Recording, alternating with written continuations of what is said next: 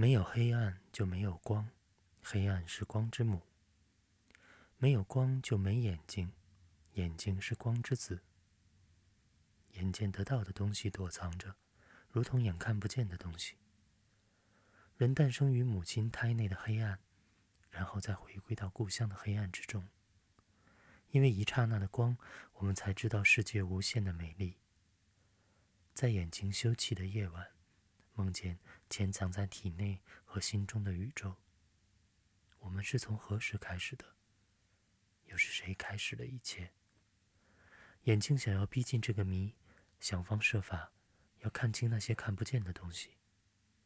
黑暗，眼看不见，耳听不着，而且沉甸甸的传过来，貌似庄重而肃穆。那里现在还有不断诞生的东西。黑暗不是无，黑暗在热爱着我们。不要惧怕，孕育光的黑暗的爱。